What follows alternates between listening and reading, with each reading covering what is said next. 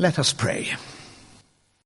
Almighty God and loving Father, we ask now that through this word to us, you speak to us. You speak clearly to each one of us. And you bring us comfort and encouragement. And you bring us joy and peace in believing. Grant us your Spirit that as we look to this psalm, we may know what you want us to hear and go from this place to live and respond as you want us to live and respond. We ask in Jesus' name. Amen. I want to begin with a story. It's actually a true story. Some years ago, there was a correspondence in one of our national newspapers. And it began with a letter that went something like this Dear Sir, I've been going to church for 30 years, and in all that time I have heard thousands of sermons, and I cannot remember a single one of them. So I've concluded that it's pointless, and I've stopped going to church. As you may imagine, there was a quite lively exchange of letters following that, and it was brought to an end with this letter Dear Sir, I have been married to my wife for 30 years. And in all that time, she has cooked me thousands of meals. And I cannot remember a single one of them. But I know that without that food and the love that that food reflected, I would quite simply be dead. I wonder what you're going to remember from this sermon this morning, if anything. It's quite a good issue, actually, and it does matter. I think it is important that we remember sermons. Although, as I was preparing this sermon, I had to admit that I can remember very few of the many sermons I've preached over the years. But perhaps more important is to listen prayerfully and carefully and attentively and openly, and to believe that we are hearing the Word of God. And if it's like food, then it will nourish us and strengthen us and comfort us. Before we look at the psalm, can I just say one or two general things about the psalms? The psalms are songs, they're hymns. Really? They're poems, they're prayers. I came across one commentator who suggested that you can dance to the psalms, and they did. Many of them, perhaps most of them, are associated with David, great King David. And they were the Psalms, they were the songs, the hymn book, if you like, of the ancient temple in Jerusalem. We're going back, therefore, nearly 3,000 years. And yet the Psalms have an astonishing ability to resonate with us today. They are extraordinarily contemporary and relevant. The subject of this, or the title of this uh, series of Psalms through these summer weeks is Highs and Lows for those living in the now. And the Psalms do indeed embrace all the highs and all the lows that we can experience joy, sorrow, doubt, faith, hope, despair, helplessness, confidence.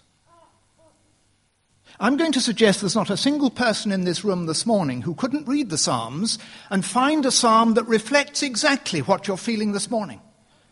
The situation out of which you have come, the circumstances in which you feel your, yourself. And as Dan and Charlie have already pointed out to us, the Psalms operate strangely in a two way mechanism. It's God's word to us, of course. The Psalms bring us God's word, but they also reflect our human emotions, our human experiences, and the whole range of them. And therefore, God comes very close to us, really close to us, in the Psalms. You've heard it said, an apple a day keeps the doctor away. Can I suggest you read a psalm a day for the health of your soul? A recent book by Tom Wright, Bishop of Durham, now professor up at St Andrews University in Scotland. His book on the Psalms says this, and I can't put it better. The Psalms are among the oldest poems in the world, and they still rank with any poetry in any culture, ancient or modern, from anywhere in the world. They are full of power and passion, horrendous misery, and unrestrained jubilation, tender sensitivity, and powerful hope. Anyone at all whose heart is open to new dimensions of human experience, anyone who loves good writing, anyone who wants a window into the bright lights and dark corners of the human soul, anyone open to the beautiful expression of a larger vision of reality, should react to these poems like someone who hasn't had a good meal for a week or two. It's all here. Well, let's look at this psalm, Psalm 103. It's a psalm of praise. There are different kinds of psalms. Some psalms are psalms of thanksgiving, some psalms, like 51 that Charlie uh, brought to us last week, a psalm of confession. Some of the psalms are psalms of petition, asking God for things. This is a psalm of praise. It's a psalm of worship. David is worshipping, he is adoring God and praising God. The great early church father St. Augustine said famously, My heart is restless until it rests in thee. My heart is restless until it rests in thee. And I think again that speaks to us. It speaks to all of us. Surely none of us here this morning who don't, in some sense, have a restlessness for God and a longing to worship Him and to be in communion with Him and to praise Him. So let's look at the psalm. One of the finest blossoms on the tree of biblical faith, as one commentator has put it. And it is a psalm of praise. It begins with praise, it ends with praise. Verses 1 and 2 Praise the Lord, O my soul. Praise the Lord, O my soul and 20, 21, and 22, four times, praise the Lord. It's a psalm of praise. And I'm sure you know that in Hebrew, the phrase praise the Lord is alleluia. Alleluia. It's a psalm of praise. And to help us get our minds around it, can I suggest we look at three questions? And the first question is why is David praising God as he is. Secondly, who is this God whom David is praising? What is he like? And then thirdly, how are you to react? How are you, you to respond? What kind of life do you go out to lead once you have praised God? So let's look at those three questions. The first is why is David praising the Lord and calling on us to praise the Lord. And it's a passionate call. Verses 1 and 2 Praise the Lord, O my soul, all my inmost being. Praise his holy name. Praise the Lord, O my soul, and forget not all his benefits. Someone has suggested that maybe David was a bit despondent when he came to write this psalm. He was a bit depressed, somewhat cast down perhaps, and he rouses himself with this psalm. He calls on himself to praise the Lord. And that's maybe a tip for us. Whatever we feel, and in whatever circumstances we find ourselves, whatever our emotions, we praise the Lord. And as we call on ourselves to praise the Lord, we enjoy his confidence and his comfort and his blessing. And the word to focus on here, I think, is benefits. Forget not all his benefits. What are these benefits? Well, David sets them out in verses 3 to 5. Who forgives all your sins and heals all your diseases who redeems your life from the pit and crowns you with love and compassion, who satisfy your desires with good things, so that your youth is renewed like the eagles. These are the benefits, the blessings, the mercies of God. He forgives, He heals. He crowns with love and compassion. And he satisfies our desires. Note that they're verbs. It's quite a good tip in looking at a Bible passage to look closely at the verbs, which are words of action, words of doing. And these five verbs tell us what God is doing. David worships the Lord. He calls on us to praise the Lord. Why? Because of God's blessings and benefits for us. And the heart of the passage is forgiveness. Forgiveness. Who forgives all your sins. The words that David uses here are very similar to the words that you'll find early on in the Old Testament, following the incident of the golden calf. Now, that's a very important story in the Old Testament. Just very briefly, Moses has gone up onto the mountain to receive the Ten Commandments, carved on two tablets of stone, and he's left uh, the Israelites, the people of God, down below the mountain. They're still in the 40 years of wilderness wanderings. And when Moses comes down, he finds that the people have turned away from the Lord and they have made a golden calf. They've got everyone's gold jewelry and other gold items and they've melted them down and made an idol, a golden calf. And of course, God is angry. Whatever else, that is a very big sin. God is angry. And Moses intercedes for the people. And then we read this, and I'm sure that David had this in mind in his psalm. The Lord came down in the cloud and stood there with him and proclaimed his name, the Lord. And he passed in front of Moses, proclaiming, The Lord, the Lord, the compassionate and gracious God, slow to anger, abounding in love and faithfulness maintaining love to thousands, and forgiving wickedness, rebellion, and sin. At the heart of this is a loving and a compassionate and a forgiving God. Great sin, great forgiveness. And as Richard helpfully pointed out to us, your little sins are equally hurtful and offensive and provocative to a holy God. There's one other thing I just want briefly to point out before we move on to the second question. If you look at verse 4, we may have here a clue to the resurrection.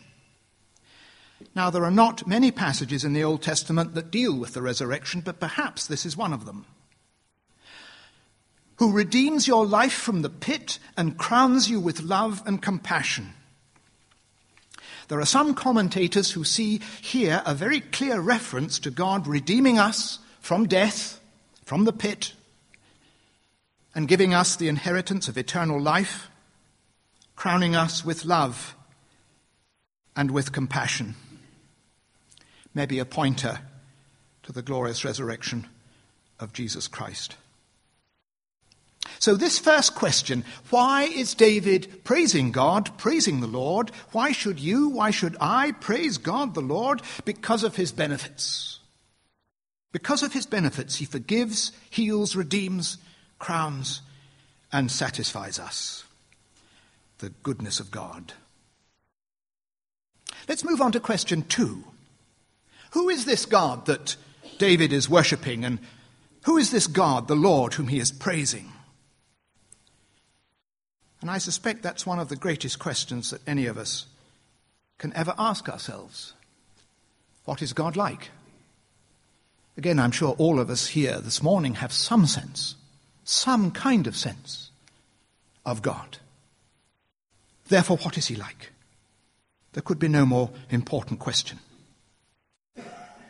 An interesting item on the news uh, this morning on the radio about the forthcoming Star Wars films. It's a big uh, thing in my family when our two boys were small, Star Wars. And I dare say there are some fans in this room. And David Wilkinson, who is uh, principal at St. John's Durham, was on the radio this morning saying one of the extraordinary things about Star Wars is its ability to raise important questions. Whether there is an, a God, a force, an influence, some kind of power or being, and what the purpose of life is and what the meaning of life is. And that's why these films have a compelling attraction to so many people. Well, maybe that's so. But it is a great question what is God like? Who is He, this God, whom we are called on to praise? And we have the answer in verse 8. The Lord is compassionate and gracious, slow to anger, and abounding in love. Can I be a little bit personal for a moment? Like all my parish minister colleagues in Scotland, and indeed parish ministers in England, a big part of my ministry was funerals. I conducted literally hundreds and hundreds of funerals over 30 years. And I took each one of them extremely seriously. I worked very hard to do my best for the family who were suffering a bereavement. I found them very draining, very emotionally burdensome and tiring, but they were extremely important. Because it was clear to me, and I'm sure you'll see the point, that at a funeral service, you very often get the majority of the congregation who have no contact with the church whatsoever. They never go to church, they don't know anything about the gospel, they know very little about Jesus Christ. And yet there they are, they are part of a, an act of Christian worship, remembering someone who has died. And they're emotional and they're vulnerable. And I always found it a wonderful opportunity to try and offer some degree of comfort. And I chose various readings, many different readings, but I suppose the reading that I chose most of all was, was this reading here in Psalm 103. I wanted those at the services to hear these words and to know that God is like this. The Lord is compassionate and gracious, verse 8, slow to anger, abounding in love. He will not always accuse nor will he harbor his anger forever.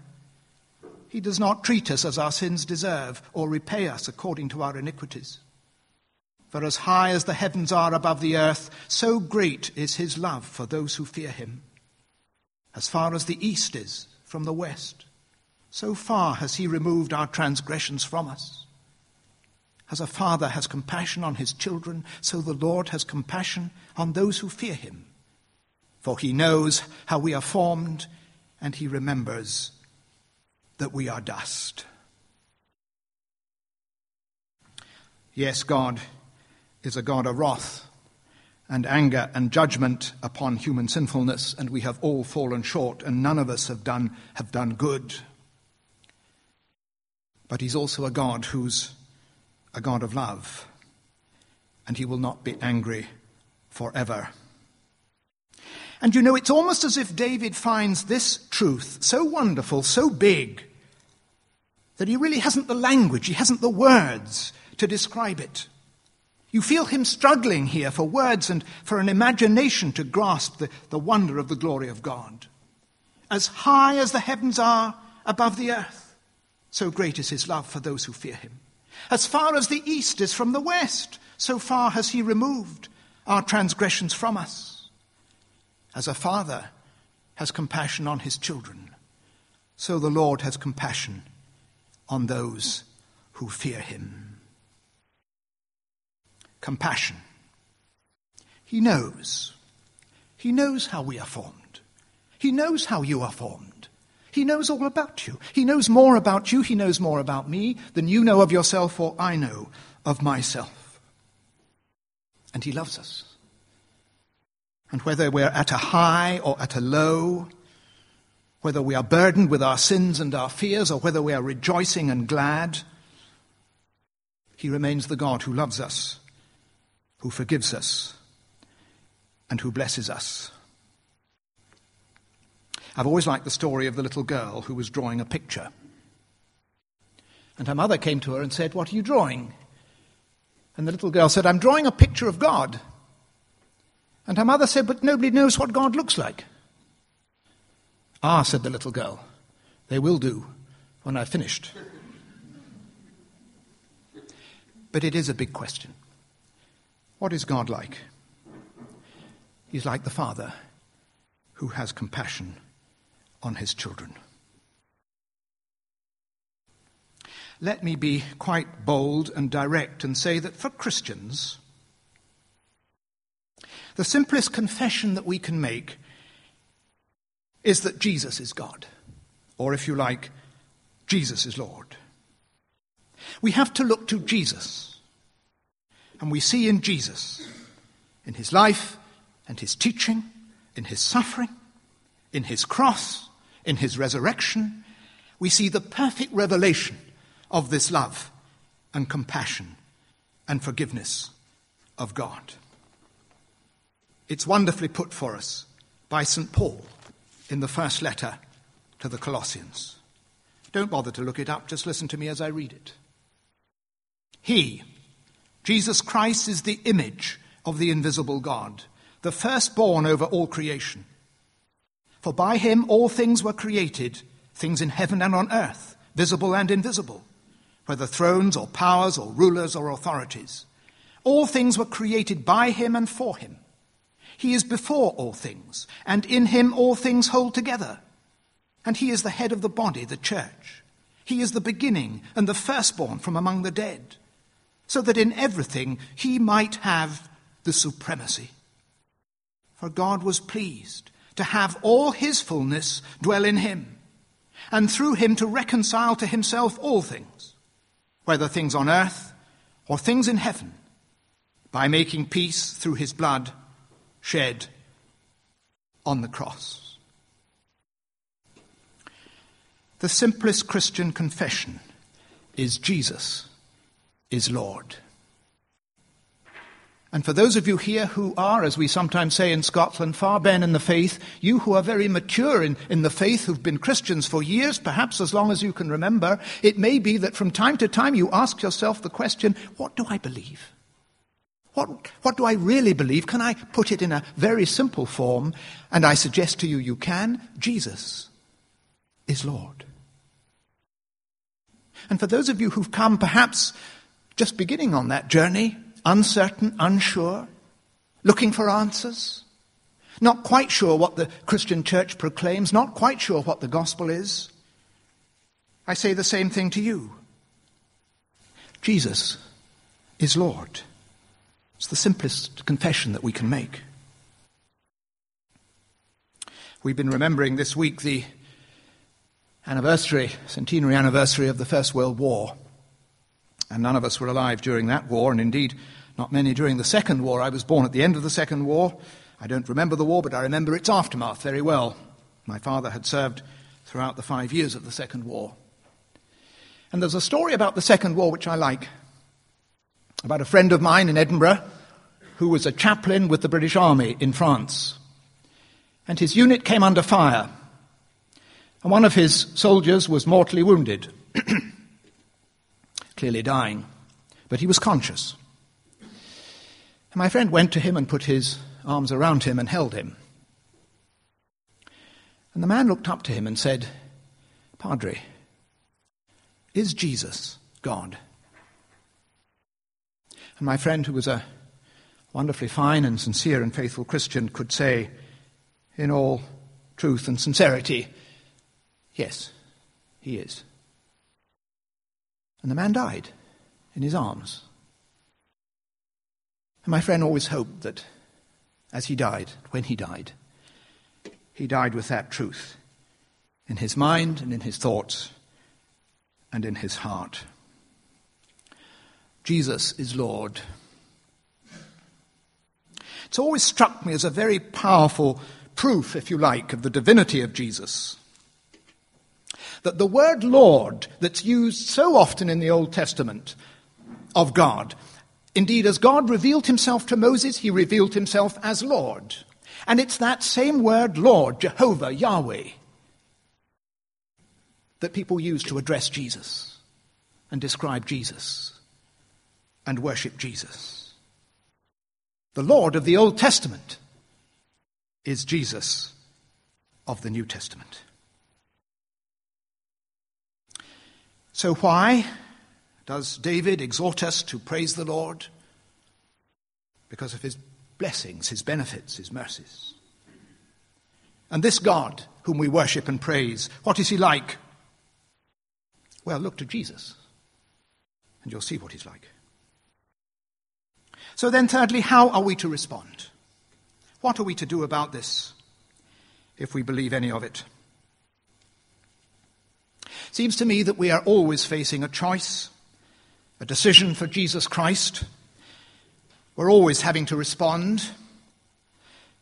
We may do so memorably on one occasion that marks a real transformation in our lives and a real conversion. But it doesn't stop there. We go on choosing and deciding and committing ourselves for Jesus for as long as we live.